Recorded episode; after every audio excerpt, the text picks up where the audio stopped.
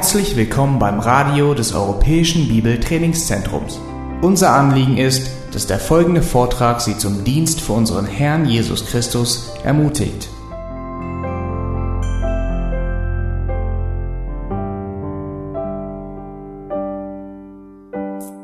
Und vielleicht habt ihr euch alle schon einmal gewünscht, dass die Arche immer noch übrig geblieben wäre. Habt ihr das?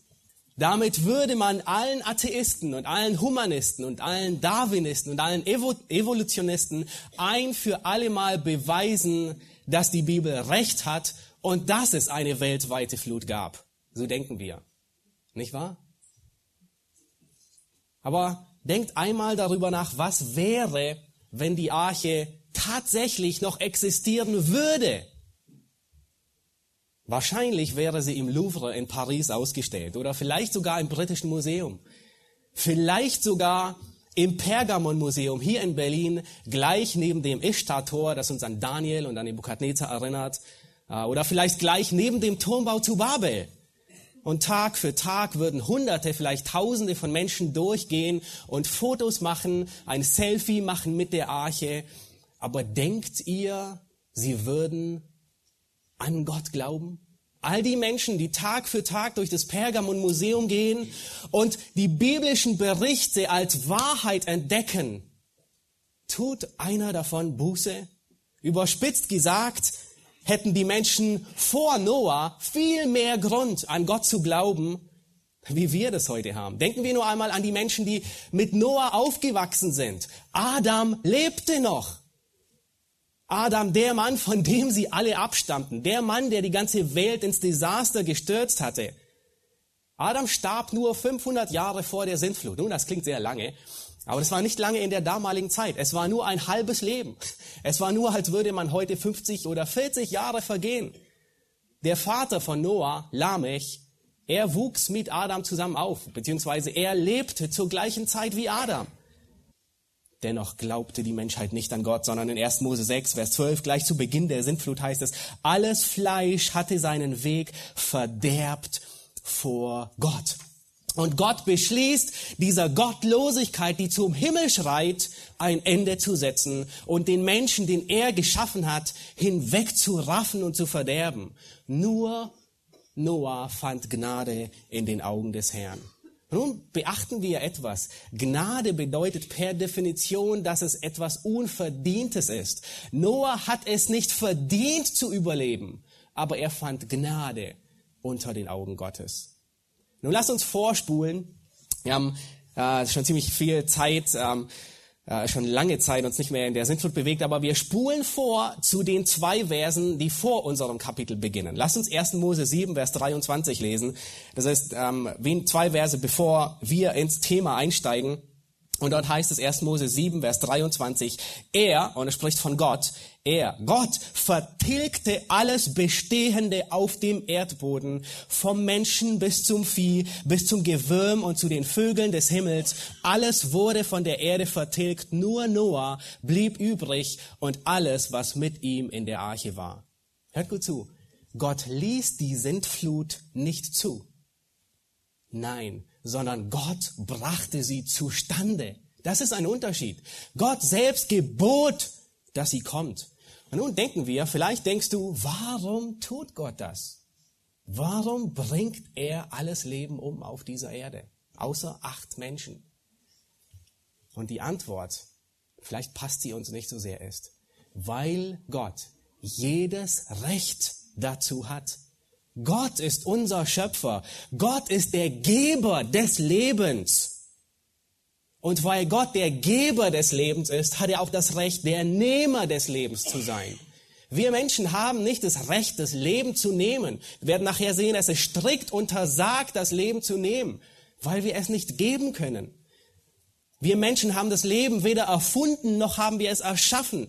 Der Grund, warum du lebst, warum ich lebe, ist, weil Gott dir und mir Leben gibt. Er ist der Einzige, der die Quelle des Lebens ist. Das heißt, von ihm kommt das Leben. Und er ist auch der Einzige, der das Leben nehmen darf, ohne dass ihn jemand dafür richtet. Und als Menschen können wir das in der Regel sehr gut nachvollziehen. Was hast du das letzte Mal getan, als deine Mikrowelle kaputt ging und sie einfach nicht mehr funktionierte? Weggeschmissen, richtig? Auf den Müll, auf den Schrott und gehofft, dass du für das Altmetall noch ein bisschen Geld bekommst. Wisst ihr, was Gott tut?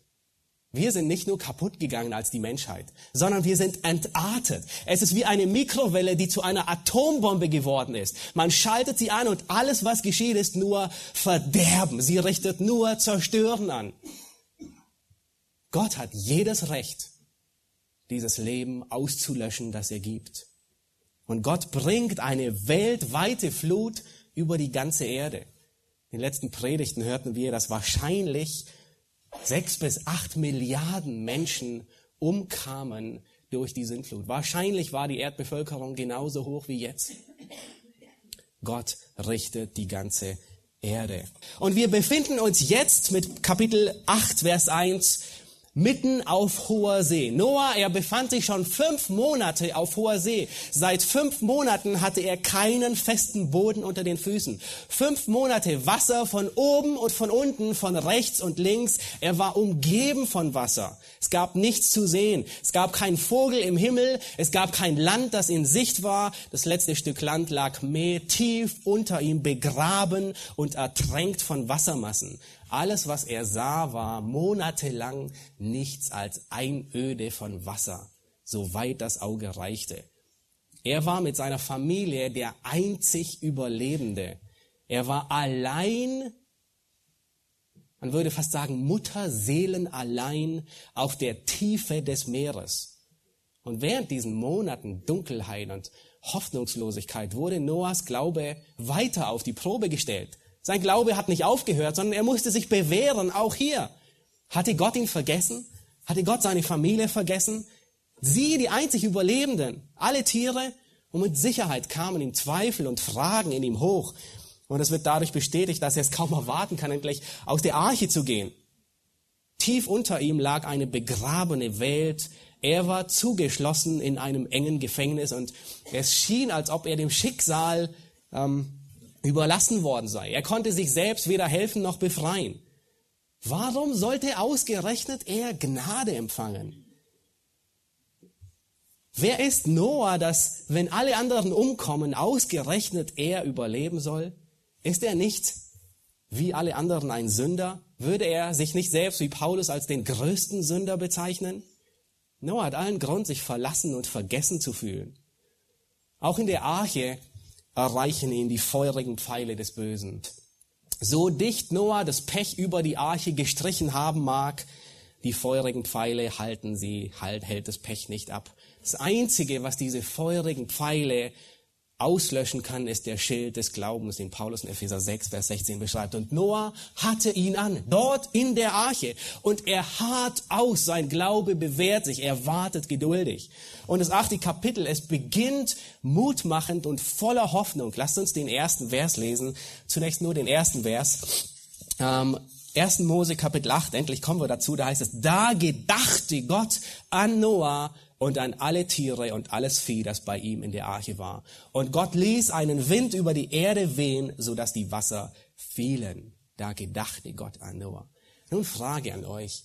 Ist Gott vergesslich? Wie wir? Vergesst er, vergisst er Personen und nach einer Weile erinnert er sich und denkt, oh, mit dem habe ich schon lange nicht mehr telefoniert, ich muss mich jetzt um den kümmern, dem noch etwas schreiben? Niemals. Jedes Mal, wenn das Wort Gott gedachte erwähnt wird, dann beschreibt es eine Wendung. Nämlich Gott greift ein, um sein Versprechen zu halten, um seinen Bund, das, was er zugesagt hat, wahr werden zu lassen. Einige Beispiele aus dem Buch Mose. In 1. Mose 19, da heißt es, als Gott die Städte vernichtete in Sodom und Gomorra, da gedachte Gott an Abraham und er führte Lot aus dem Verderben. Oder 2. Mose, als das Volk Israel mitten in der Sklaverei war. Wisst ihr, welche Worte Hoffnung geben? Und es heißt, und Gott gedachte an seinen Bund.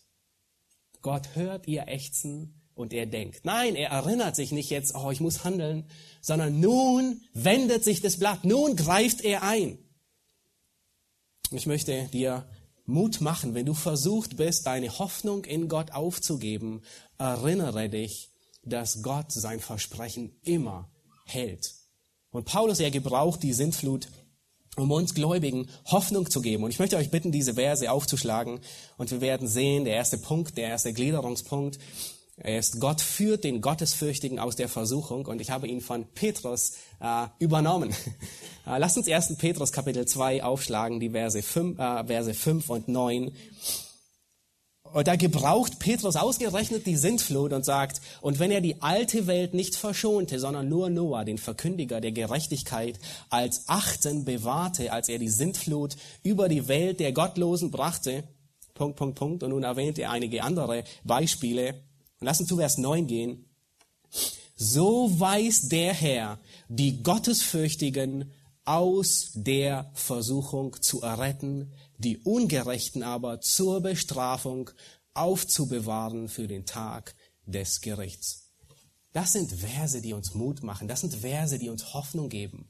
Gott gedenkt und er führt den Gerechten aus der Versuchung. Er führt den gerechten Noah aus der Sintflut heraus. Gott weiß nicht nur, dass er den Gottesfürchtigen herausführt, sondern Gott plant auch, wie er den Gottesfürchtigen herausführt. Ist das nicht ein großer Trost? Gott gedachte. Er weiß es. Lass uns weiterlesen in 1. Mose zurück im, äh, in unserem Kapitel, 1. Mose Kapitel 8 und die Verse 2 bis 5 lesen. Und da heißt es, und die Quellen der Tiefe wurden verschlossen samt den Fenstern des Himmels und dem Regen vom Himmel wurde Einhalt geboten und die Wasser über der Erde nahmen mehr und mehr ab, so dass sie sich vermindert hatten nach 150 Tagen und die Arche ließ sich auf dem Gebirge Ararat nieder am 17. Tag des 17. Monats und die Wasser nahmen immer weiter ab bis zum 10. Monat. Am ersten Tag des 10. Monats konnte man die Spitzen der Berge sehen. Nun wisst ihr, warum hier so viele Zahlen sind? Erstens, damit wir eine Chronologie der Sintflut anrichten können, aber nicht nur deswegen, sondern diese Zahlen belegen, das ist wahrhaftige Bericht. Das ist nicht ein Mythos, eine Legende, eine, eine Geschichte, sondern das ist ein Tatsachenbericht, der stattgefunden hat. Der Bericht über die Sintflut sagt, es gab zwei riesige Quellen für diese Wassermassen. Was waren diese zwei Quellen, woher das Wasser zusammenbrach? Habt ihr es beobachtet? Die Quellen der Tiefe oder Brunnen der Tiefe und das zweite waren die Fenster des Himmels. Nun, was sind die Quellen der Tiefe? Ich habe ein bisschen nachgeforscht und die Welt, die sah vor der Sintflut anders aus wie danach. Die Berge, sie waren nicht so hoch, die Tiefe, die, die Täler nicht so tief, die Ozeane, die waren nicht so tief. Und die Brunnen der Tiefe waren sehr wahrscheinlich große unterirdische Wasservorkommen, die plötzlich aufbrachen, als Gott die Sintflut startete. Sehr wahrscheinlich waren es Spalten in der Erdkruste und dem Meeresboden, der das zurückgehaltene Wasser mit katastrophalen Konsequenzen zum Vorschein brachte. Das Aufbrechen von den Brunnen war unter anderem umfasste es sehr wahrscheinlich ein Dutzend, eine Reihe von Vulkanausbrüchen auf Land und im Meer. Und die Erdkruste, die riss auf und das heiße Gestein aus dem Erdmantel kam in, in die Meeresoberfläche, gelangte ins Wasser und verpuffte sofort zu einem ultra heißen Wasserdampf, der aufstieg und sich als Regen niederschlag. Die Folge von diesem Aufriss in der Erdkruste hatte dramatische Folgen. Und selbst heute können wir das noch beobachten. Was geschieht mit einem Unterwasserbeben? Mit riesigen Unterwasserbeben. Nun, man nimmt an, dass damals zu der Zeit einige, es gibt einige christliche äh, brillante Wissenschaftler, die ein, ein Modell, das nennt sich katastrophale Plattentektonik beschreiben, wo die Erdplatten auseinander driften und zusammenschieben. Man geht davon aus, dass als diese Brunnen der Tiefe aufbrachen, dass sich der ganze Meeresboden um 2000 Meter hebte und das Wasser raste in einem großen Tsunami auf das Festland zu. Es brachte Verwüstung, Überschwemmung, ganze Schlammmassen überschütteten sich und begruben Mensch und Tier bei leibhaftigem Leibe mitten im Leben. Nun, was sind die Fenster des Himmels? Vielleicht erinnert ihr euch an 1. Mose, an den 1, an den zweiten Schöpfungstag. Da machte Gott die Ausdehnung und er schafft eine Ausdehnung zwischen den Wassern oberhalb und eine Ausdehnung zwischen den Wassern unterhalb. Und es ist übrigens der einzige Tag, an dem Gott nicht sagt, dass es gut war, weil er wusste, dass er die Wasser überhalb und die Wasser unterhalb dazu gebrauchen würde, den Menschen zu richten, den er geschaffen hat, das Leben auf der Erde auszulöschen. Und es ist stark anzunehmen, dass dieser Wassermantel über der Atmosphäre ein, äh, eine Schutzschicht bildete, was unter anderem zu einem Treibhausklima diente. Das heißt, es ermöglichte, dass überall Vegetation sprießen konnte, selbst am Nord- und am Südpol. Diese Wassermassen, dieser Wassermantel, er filterte das UV-Licht der Sonne, was sehr wahrscheinlich dazu führte, dass die Menschen lange lebten. Warum leben wir heute nicht mehr 960 Jahre alt wie Adam? Sehr wahrscheinlich, weil dieser Schutzmantel das UV-Licht ähm, abhielt und dadurch wurden die Menschen, nicht nur die Menschen, sondern auch die Tiere wurden alt. Und Reptilien sind ähm, wahrscheinlich die einzigen Tiere, die nie aufhören zu wachsen. Und aus dem Grund wuchsen sie und wuchsen sie und wurden Jahrhunderte alt. Nun, was geschieht mit kleinen Echsen, die groß werden und groß werden und nicht aufhören zu wachsen über hunderte von Jahren?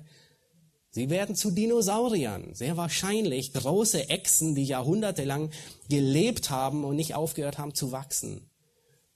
Nun, diese Wassermassen, die Gott geschaffen hat, brachte er alle über den Menschen.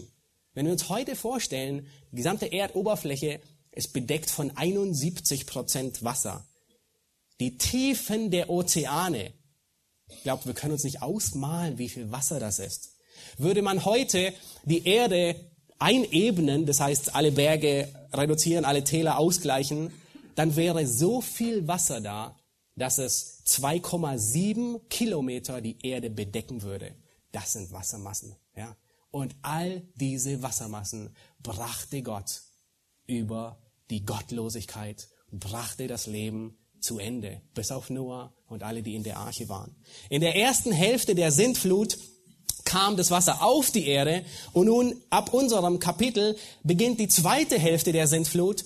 Ab hier ähm, fließt das Wasser ab. Riesige Wassermassen bedeckten erst die Erde. Schlammmassen brachen über Mensch und Tier her. Und nun beginnt die zweite Hälfte und das Wasser fließt langsam ab. Nun, wohin ist das Wasser abgeflossen, da es die ganze Erde bedeckt hat? Lass uns Psalm 104 aufschlagen.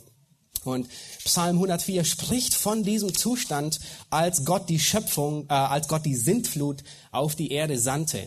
Und da heißt es in, Vers, in den Versen 6 bis 9, Psalm 104, die Verse 6 bis 9, mit der Flut decktest du sie wie mit einem Kleid, die Erde.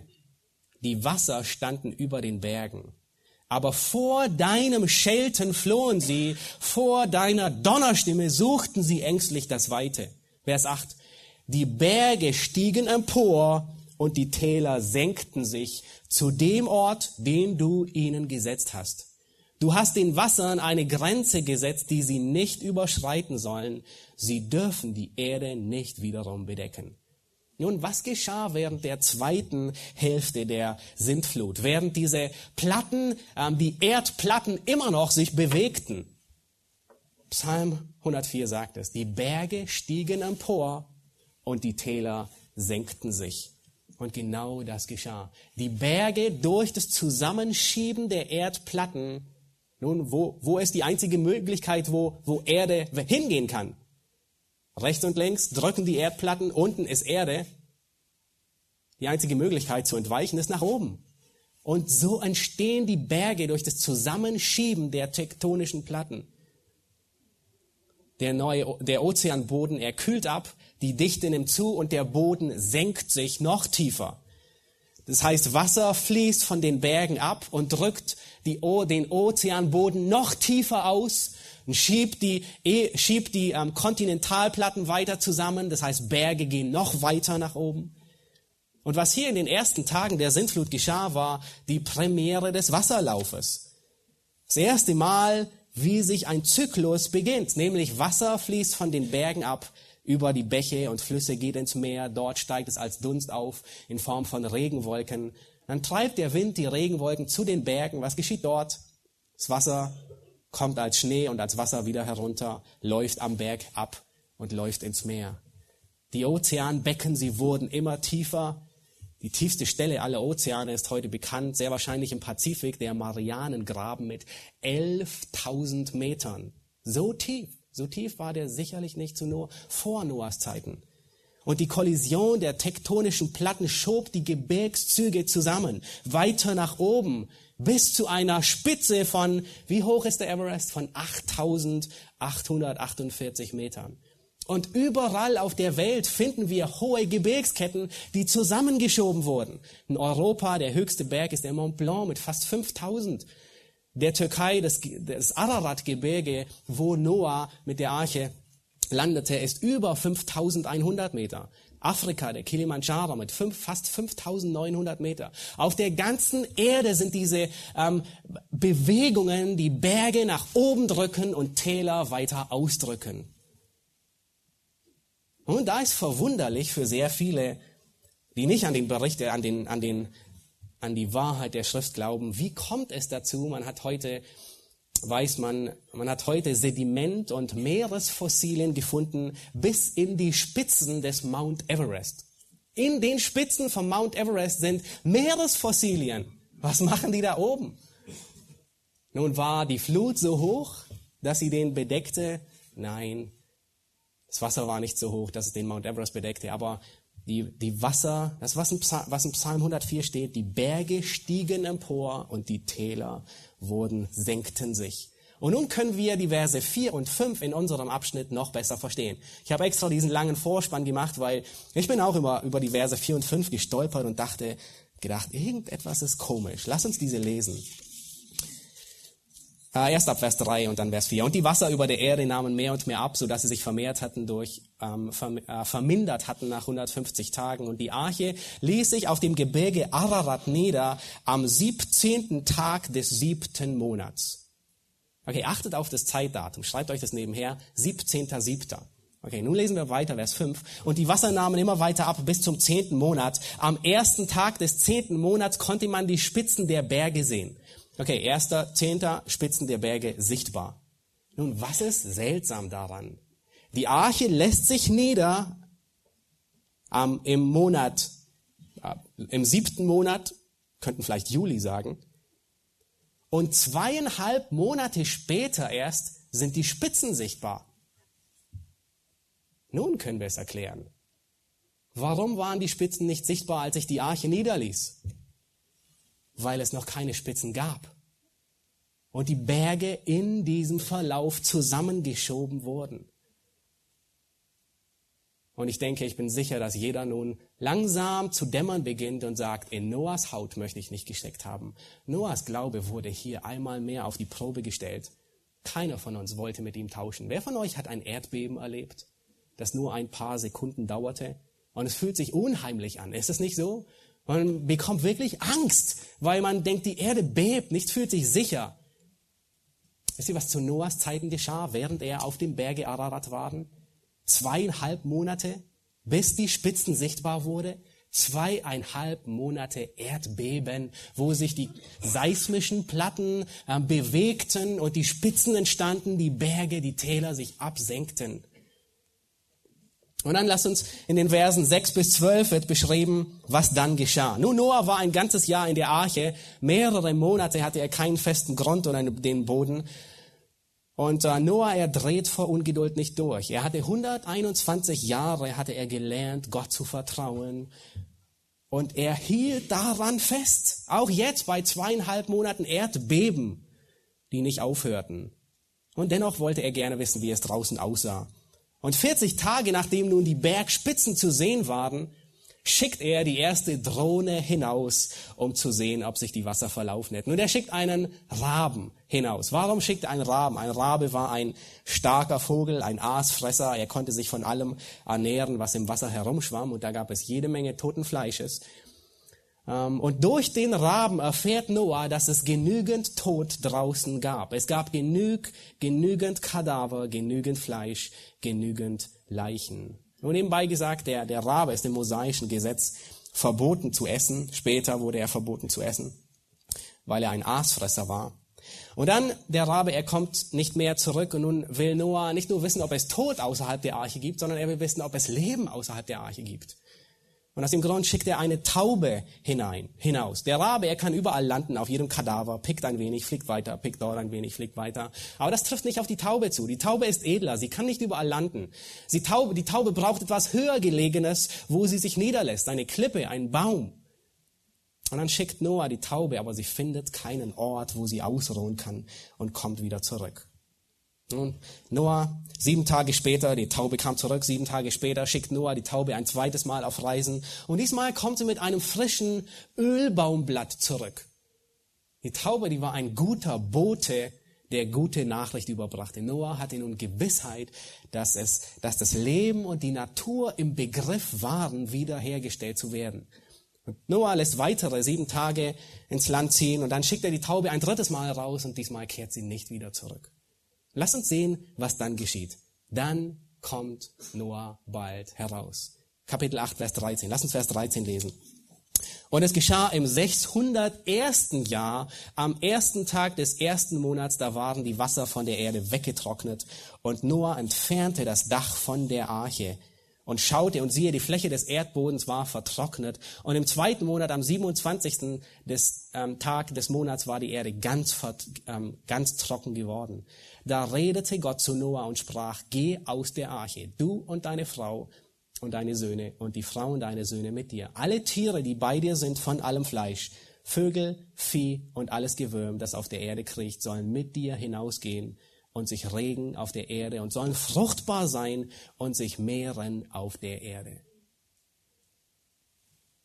Was für ein besonderer Augenblick muss es gewesen sein, als die acht Überlebenden den ersten Schritt aus der Arche setzen. Sie sahen eine völlig neue Welt, die hohen Berge, die tiefen Täler. Nun, was wäre die erste Reaktion die sie tun würden. Und das ist, das ist der Höhepunkt des Kapitels. Lass uns Vers 20 lesen. 1. Mose 8, Vers 20. Was würde die Menschheit tun, nachdem sie bewahrt wurde? 1. Mose 8, Vers 20. Noah baute dem Herrn einen Altar und nahm von allem reinen Vieh und von allen reinen Vögeln und opferte Brandopfer auf dem Altar.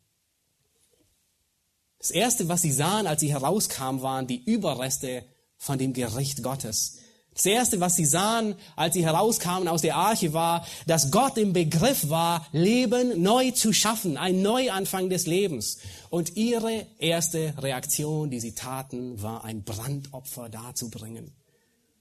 Nun, einige sagen, es war aus Dank. Und ich denke, Noah war wirklich dankbar aber es war mehr als ein, als ein flüchtiger Dank. Ein Brandopfer verdeutlichte die völlige Hingabe an Gott. Das Brandopfer war das Opfer, das vollkommen verbrannt wurde. Nichts wurde übrig gelassen. Bei manchen Opfern, da wurden, äh, da wurden Dinge gekocht und man hat sie dann gegessen und ein Teil wurde verbrannt. Nicht so das Brandopfer. Das Brandopfer wurde völlig vom Feuer verzehrt und, und brachte die Hingabe des Anbeters zum Ausdruck und sagte, ich behalte nichts zurück. Ich gebe alles hin. Und es war großzügig von Noah. Nur Noah hätte sagen können, Herr, wir haben nicht so viele Tiere bei uns, dass wir die ganze Welt bevölkern. Ich werde einige zurückhalten. Nein, sondern Noah brachte von allem reinen Tier Gott dar. Dies ist das Opfer einer völligen Hingabe.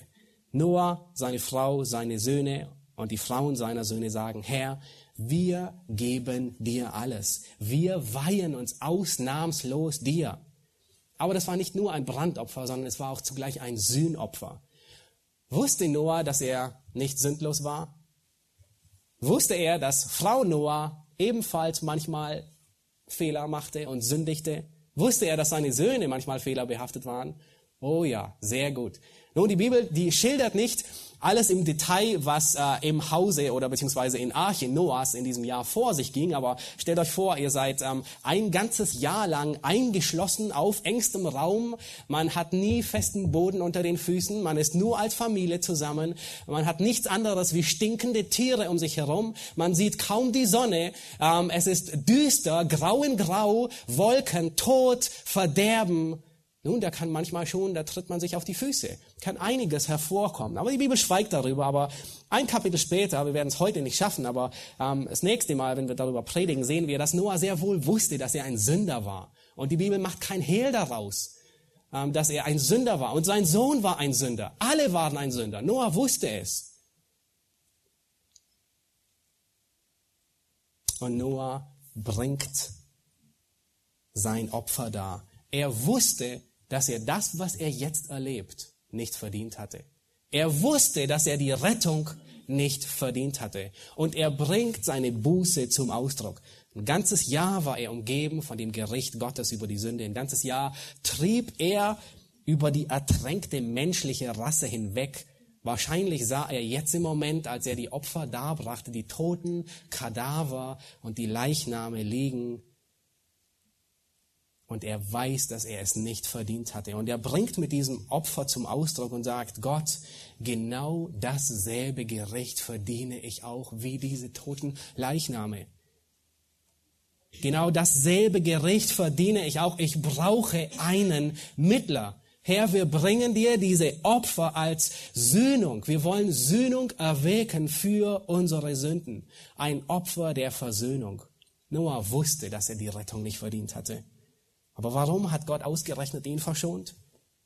Weil Gott ihm gnädig war. Das ist der einzige Grund. Noah, er sah das, fast das falsche Wort, aber das atemberaubende Gericht Gottes vor seinen Augen. Er sah den gewaltigen Zorn Gottes, der sich ausgeschüttet hatte über die Erde. Und er bringt Gott ein Opfer der Hingabe und erkennt, dass er ein Sünder ist und dass er durch die Sünde den Tod verdient hat. Wisst ihr, was Gott tut? Lass uns Vers 21 lesen. Und da ist es, und der Herr roch den lieblichen Geruch und der Herr sprach in seinem Herzen. Nun erstmal so weit. Der Herr roch den lieblichen Geruch. Frage, hat Gott eine Nase? Nun, er hat keine leibliche Nase. Es ist eine Metapher, die hier gebraucht wird und die zum Ausdruck bringt, dass Gott freut sich über das Herz des Anbeters. Das Opfer gefällt Gott. Wenn Gott sagt, das ist ein lieblicher Geruch für ihn, dann ist es auch vergleichbar mit einem guten Steak, das man grillt und man riecht den Fleisch, aber es ist nicht der Geruch des Fleisches, dem, der, der Gott gefällt, sondern es ist das Herz des Anbeters. Viele Jahrhunderte später bringen die Israeliten Gott immer noch Opfer. Und was sagt er? Ich kann sie nicht riechen, eure Opfer. Dieselben Opfer, dieselben Tiere. Es kommt auf das Herz des Anbeters an. Das war wohlgefällig vor Gott. Noah kam in Demut vor Gott und Gott war ihm gnädig. Und nun kommt Gottes Antwort. Lass uns die hören. Und es ist so wichtig, die zu hören, weil hier lehrt Gott die Menschheit unsere absolute Verdorbenheit. Lass uns Vers 21 lesen. Und der Herr sprach in seinem Herzen, ich will künftig den Erdboden nicht mehr verfluchen um des Menschen willen. Obwohl das Trachten des menschlichen Herzens böse ist von seiner Jugend an. Auch will ich künftig nicht mehr alles Lebendige schlagen, wie ich es getan habe. Von nun an soll nicht aufhören Saat und Ernte, Frost und Hitze, Sommer und Winter, Tag und Nacht, solange die Erde besteht. Nun kommen euch diese diese Worte bekannt vor? Das Trachten des menschlichen Herzens ist böse von Jugend an? Ja, war es nicht das, warum Gott die Sintflut über die Erde brachte? 1. Mose 6. Mit den Worten, mit denen die Sintflut beginnt, endet sie. Und Gott, und es, es nimmt den Anschein, dass Gott hier, was bezweckt er mit der Sintflut? Ging Gott davon aus, dass die Sintflut die Sündhaftigkeit des Menschen wegwaschen würde, die Verdorbenheit des Menschen. Nein, er wusste es, bevor er die Sintflut über die Menschheit brachte.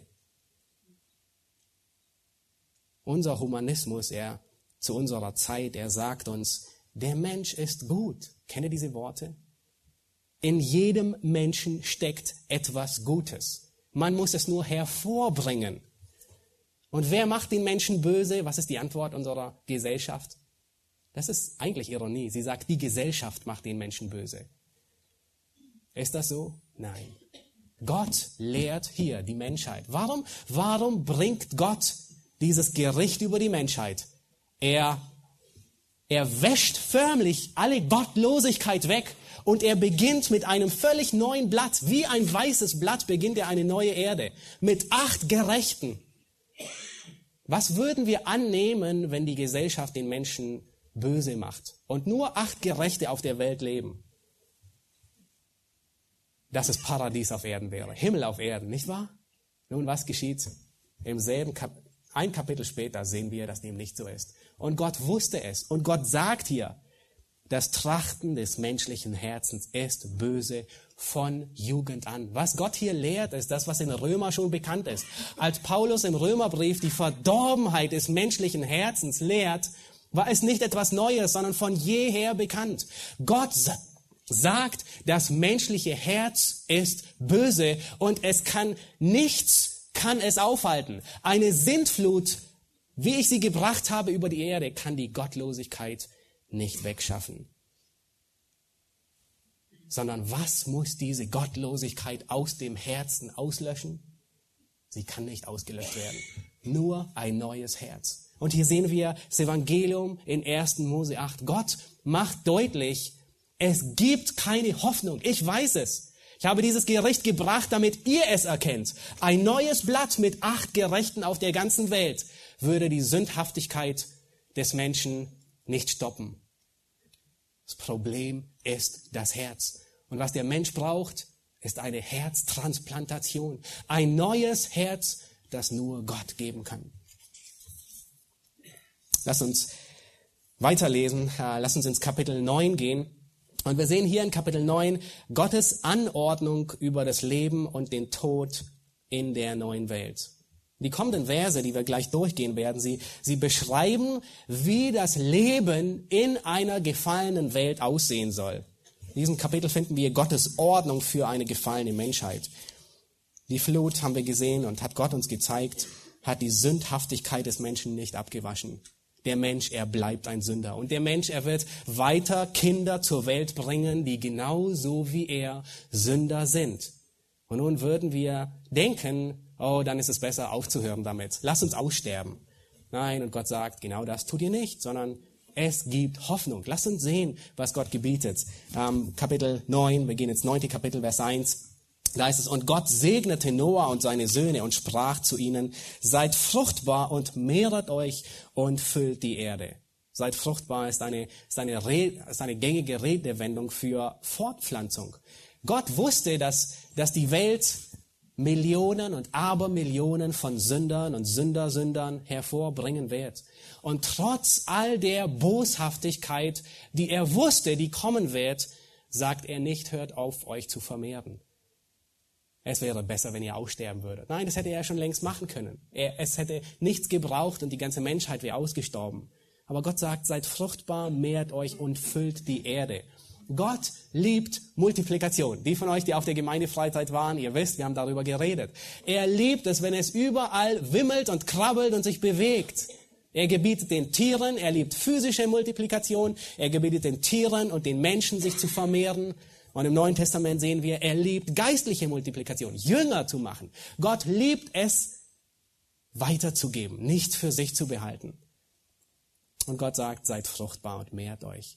Die Fortpflanzung ist ein Segen Gottes, den Gott der Menschheit gegeben hat. Und trotz aller Sünde, trotz allen Missbrauchs, trotz allen Konsequenzen sind Kinder eine besondere Freude und eine besondere Gabe Gottes. Die Beziehung zwischen Eltern und Kindern, zwischen Vater und Sohn und Tochter und zwischen Mutter und Sohn und Tochter kann durch nichts auf dieser Erde ersetzt werden. Lass uns weiterlesen, Vers 2. Hier beschreibt Gott die Beziehung des Menschen zu den Tieren. Furcht und Schrecken vor euch soll über alle Tiere der Erde kommen und über alle Vögel des Himmels, über alles, was sich regt auf dem Erdboden, über alle Fische im Meer. In eure Hand sind sie gegeben.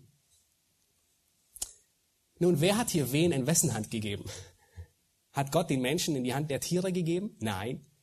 Sondern Gott hat die Tiere in die Hand des Menschen gegeben. Gott setzt den Menschen über die Tiere. Was heißt das? Das heißt, dass der Mensch Tiere nutzen darf und soll. Es bedeutet, dass Tiere nicht die gleichen Rechte haben wie Menschen. Tiere haben keine Menschenrechte. Es geht sogar so weit, dass Gott erlaubt, dass der Mensch von allen Tieren essen darf.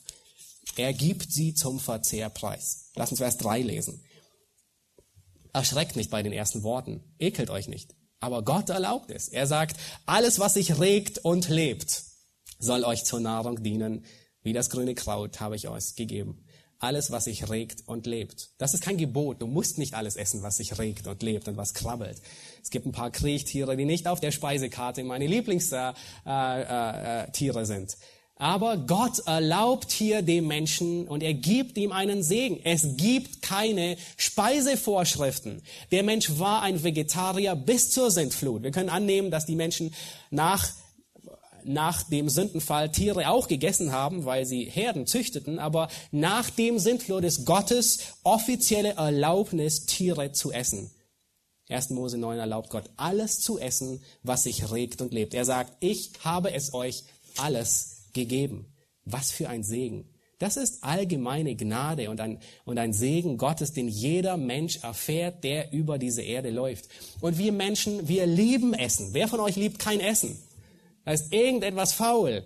Wir essen mindestens dreimal am Tag große und kleine Portionen. Am liebsten würden wir nur einmal am Tag essen und das den ganzen Tag lang. Wir essen siebenmal, sieben Tage pro Woche, 365 Mal pro Jahr. Überall wimmelt es voll Restaurants. Warum?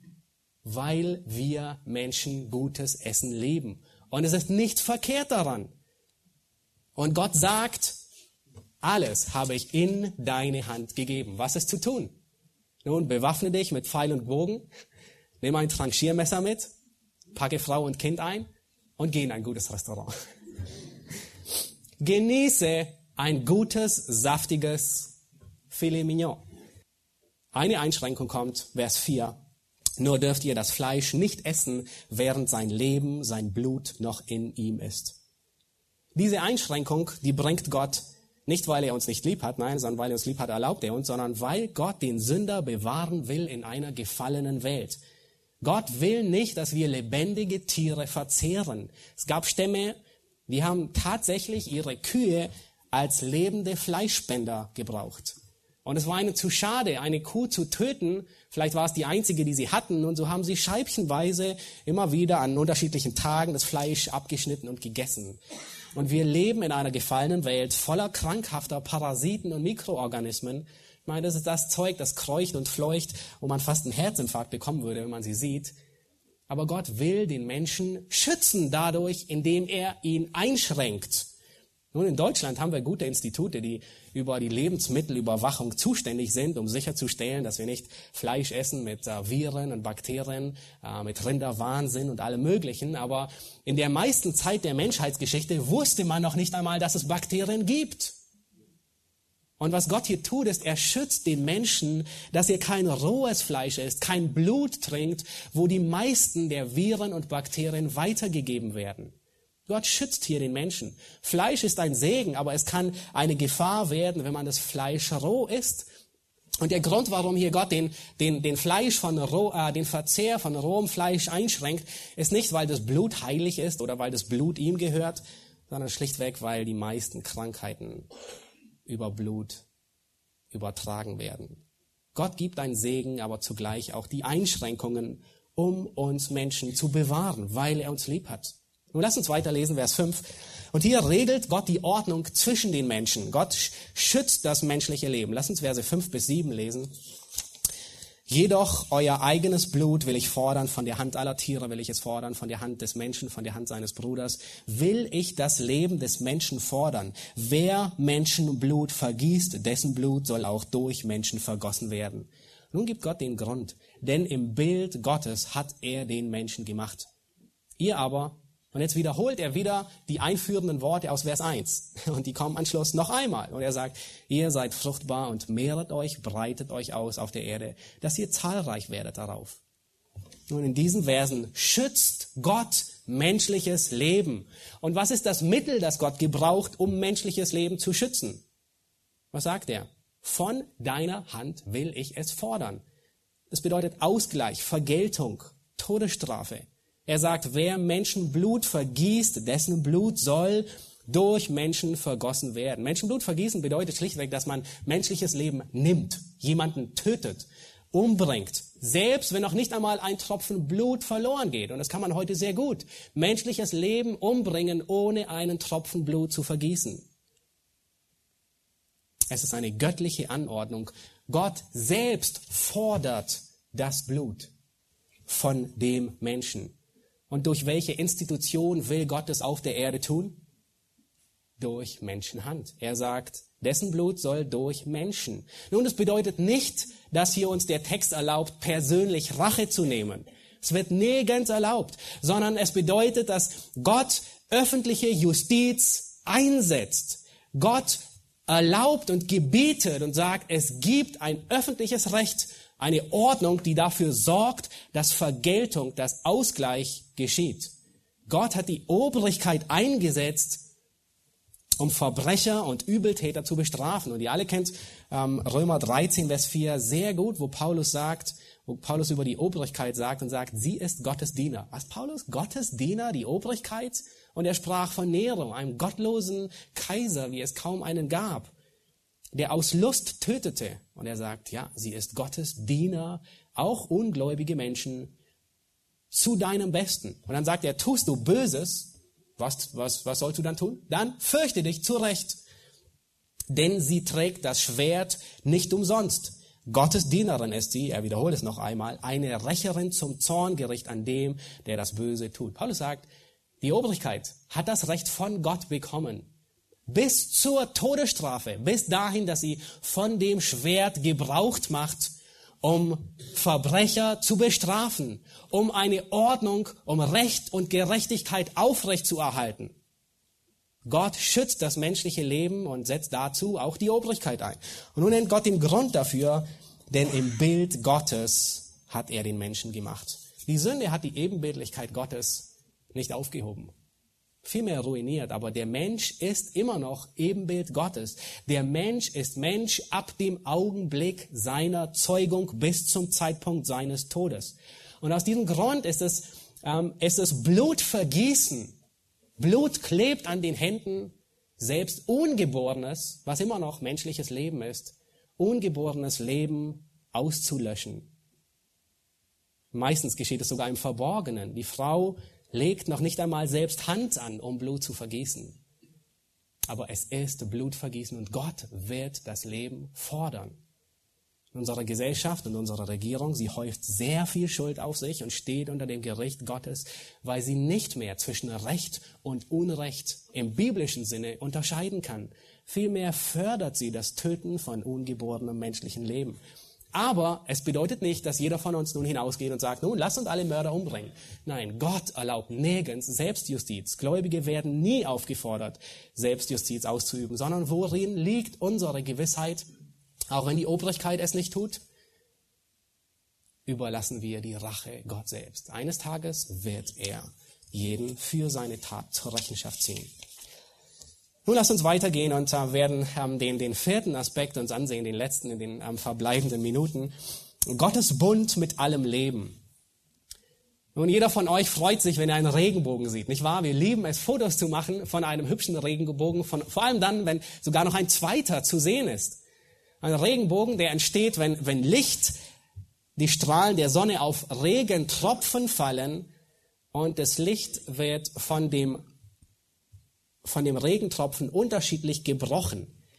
Und dadurch entstehen diese Farben, nämlich ähm, wird auch ja, die, diese Regenbogenfarben rot, orange, gelb, grün, blau, indigo und violett. Nun, wenn ihr versucht, ihr könnt es heute Nachmittag tun, auf Wikipedia zu sehen, wie ein Regenbogen entsteht, dann ist es schwindelerregend, wie kompliziert der ist. Wirklich. Es hängt ab von dem Winkel zwischen Lichtstrahlen, wie das Licht einfällt auf die Regentropfen, wie der Betrachter die Regentropfen sieht, äh, wie viele Regentropfen überhaupt äh, in der Atmosphäre sind und so weiter. Aber ein Regenbogen ist unglaubliches Zeichen Gottes. Lass uns sehen, was es auf sich hat. Und bevor wir den Text lesen, die Verse 8 bis 17, möchte ich euch ein paar Anweisungen geben. Achtet, welche Worte am häufigsten wiederholt werden in diesem, in diesem Abschnitt. Und ähm, der Text, der gliedert sich ganz einfach in drei Sätze. Vers 8 bis 11, Gott kündigt an, was er tut. Und dann 12 bis 16, Gott sagt, was er, was er gerade tut. Und dann Vers 17, Gott sagt, was er getan hat. Dreimal wiederholt Gott ein und dasselbe. Er sagt, was er tun wird, dann sagt er, was er tut, und dann sagt er, was er getan hat. Und es deutet an, wie wichtig Gott dieser Bund ist. Und Gott, Vers 8, und Gott redete zu Noah und zu seinen Söhnen mit ihm und sprach, siehe, ich richte meinen Bund auf mit euch und mit eurem Samen, der nach euch kommt, auch mit allen lebendigen Wesen bei euch, mit Vögeln, Vieh und allen Tieren der Erde bei euch, mit allen, die aus der Arche gegangen sind, was für Tiere es seien auf der Erde. Und ich will meinen Bund mit euch aufrichten, dass künftig nie mehr alles Fleisch, alles Fleisch von dem Wasser der Sintflut ausgerottet wird und dass auch keine Sintflut mehr kommen soll, um die Erde zu verderben. Vers 12. Und Gott sprach, das ist das Zeichen des Bundes, den ich festgesetzt habe auf ewige Geschlechter hin zwischen mir und euch und allem lebendigen Wesen, die bei euch sind. Meinen Bogen setze ich in die Wolken. Der soll ein Zeichen des Bundes sein zwischen mir und der Erde. Wenn es nun geschieht, dass ich Wolken über die Erde sammle und der Bogen in den Wolken erscheint, dann will ich an meinen Bund gedenken, der zwischen mir und euch und allen lebendigen Wesen von allem Fleisch besteht, dass künftig die Wasser nicht mehr zur Sintflut werden sollen, die alles Fleisch verderbt. Darum soll der Bogen in den Wolken sein, dass ich ihn ansehe und an den ewigen Bund gedenke zwischen Gott und allen lebendigen Wesen von allem Fleisch, das auf der Erde ist. Und Gott sprach zu Noah, das ist das Zeichen des Bundes, den ich aufgerichtet habe zwischen mir und allem Fleisch, das auf der Erde ist. Nun frage, welche Worte sind wiederholt worden? Siebenmal. Das Wort Bund. Und welches Wort noch?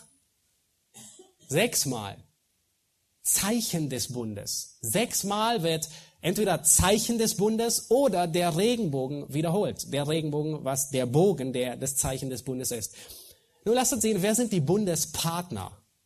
Zwischen welchen Parteien geschieht dieser Bund? Auf der einen Seite steht Gott und auf der anderen Seite nicht der Mensch, sondern alles Leben auf der Erde.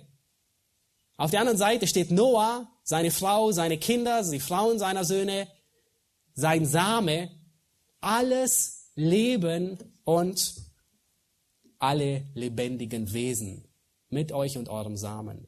Dies ist der einzige Bund, den wir in der Bibel finden, der in dem jeder Mensch, der über die Erde geht, Nutznießer ist. Alle anderen Bünde sind an bestimmte Menschengruppen geknüpft. Dies ist der einzige Bund, in dem jeder Mensch die Gnade Gottes und die Güte Gottes erfährt.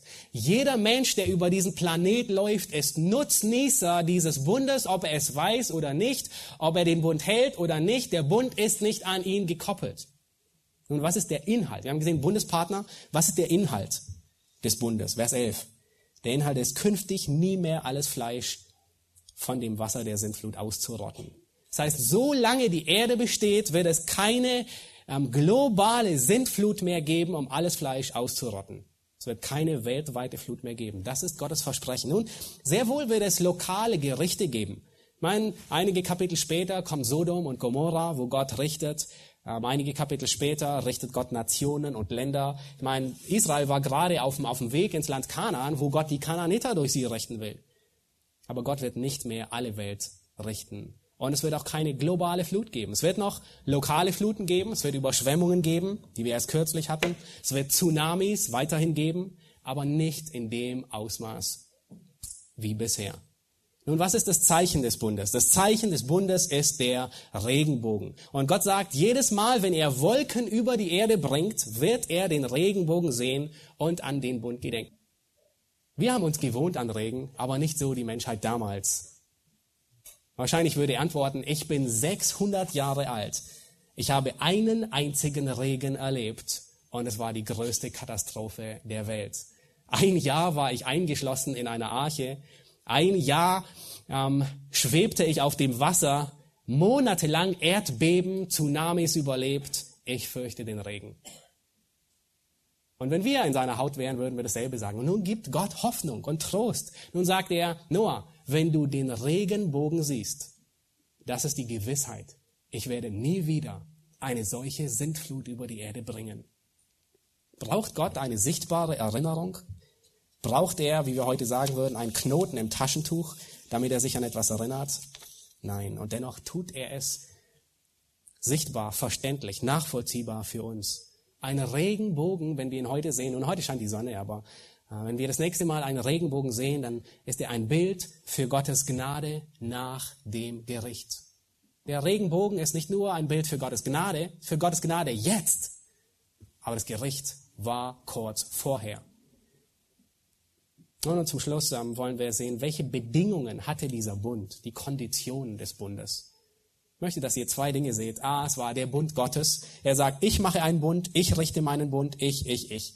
Hat Gott mit dem Menschen einen Bund geschlossen? Nein. Es war Gott selbst, der seinen Bund aufrichtet. Der Bund, der war einseitig. Er erfordert nicht das irgendeine Handlung des Menschen. Bünde sind uns heute überhaupt nicht mehr vertraut.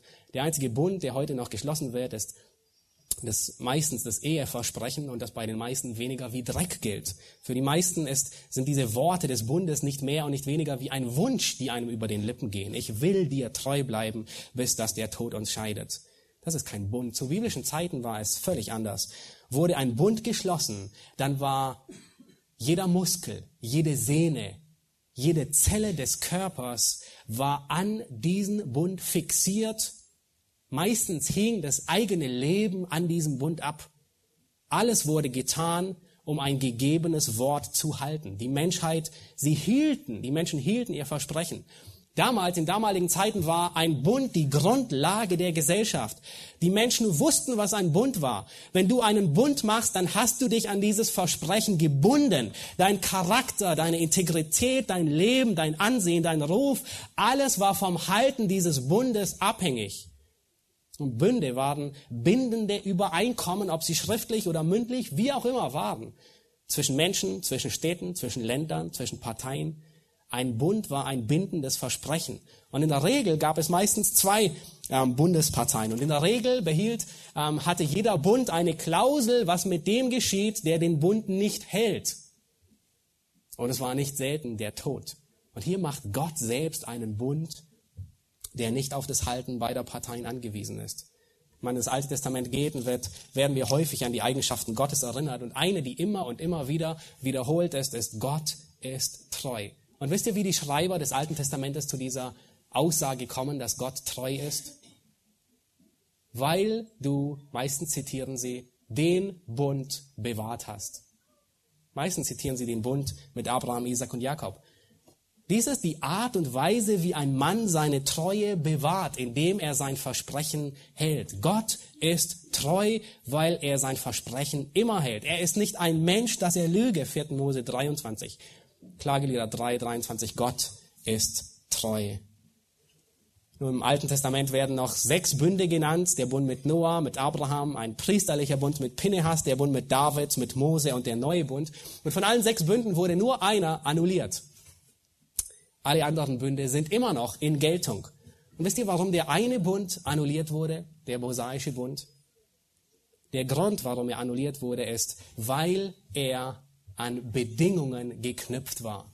Und kein Mensch konnte die Bedingung dieses Bundes erfüllen. Der Grund, warum Gott diesen Bund gab, war, dass er allen Menschen deutlich macht, wir Menschen können nichts halten, sondern wir brauchen die Kraft Gottes. Kein Mensch konnte den Bund des Gesetzes halten. Ich komme zum Schluss und erinnere uns einmal mehr daran, die Sintflut, sie erinnert uns an Gottes Zorn. Gott ist gerecht er richtet, er übt Vergeltung, er bringt Gericht über jeden Menschen, der nicht an ihn glaubt. Der Regenbogen ist ein Zeichen der Gnade Gottes nach erfolgtem Gericht. Gott ist gnädig, er ist barmherzig, er ist ein Gott der Güte, der geduldig ist, langsam zum Zorn, voller Gnade, ein Gott des Friedens. Und es wird eines Tages einen endgültigen Tag geben, an dem Gott seinen Zorn wiederum ausgießt. Aber bis dahin leben wir unter der Gnade Gottes. Gottes Gericht kommt und die Arche, die dich vor dem zukünftigen Gericht Gottes bewahrt, ist Christus selbst. Wenn du nicht in dieser Arche bist, dann wirst du den Zorn Gottes nicht überleben, genauso wenig wie irgendein Mensch den Zorn Gottes überlebt hat. Du wirst hinweggerafft. Und das nicht nur für dein Leben hier auf Erden, sondern alle Zeit in alle Ewigkeit. Aber für alle die, die Buße getan haben und erkannt haben, dass sie keinen Bund vor Gott halten können, gibt es Hoffnung.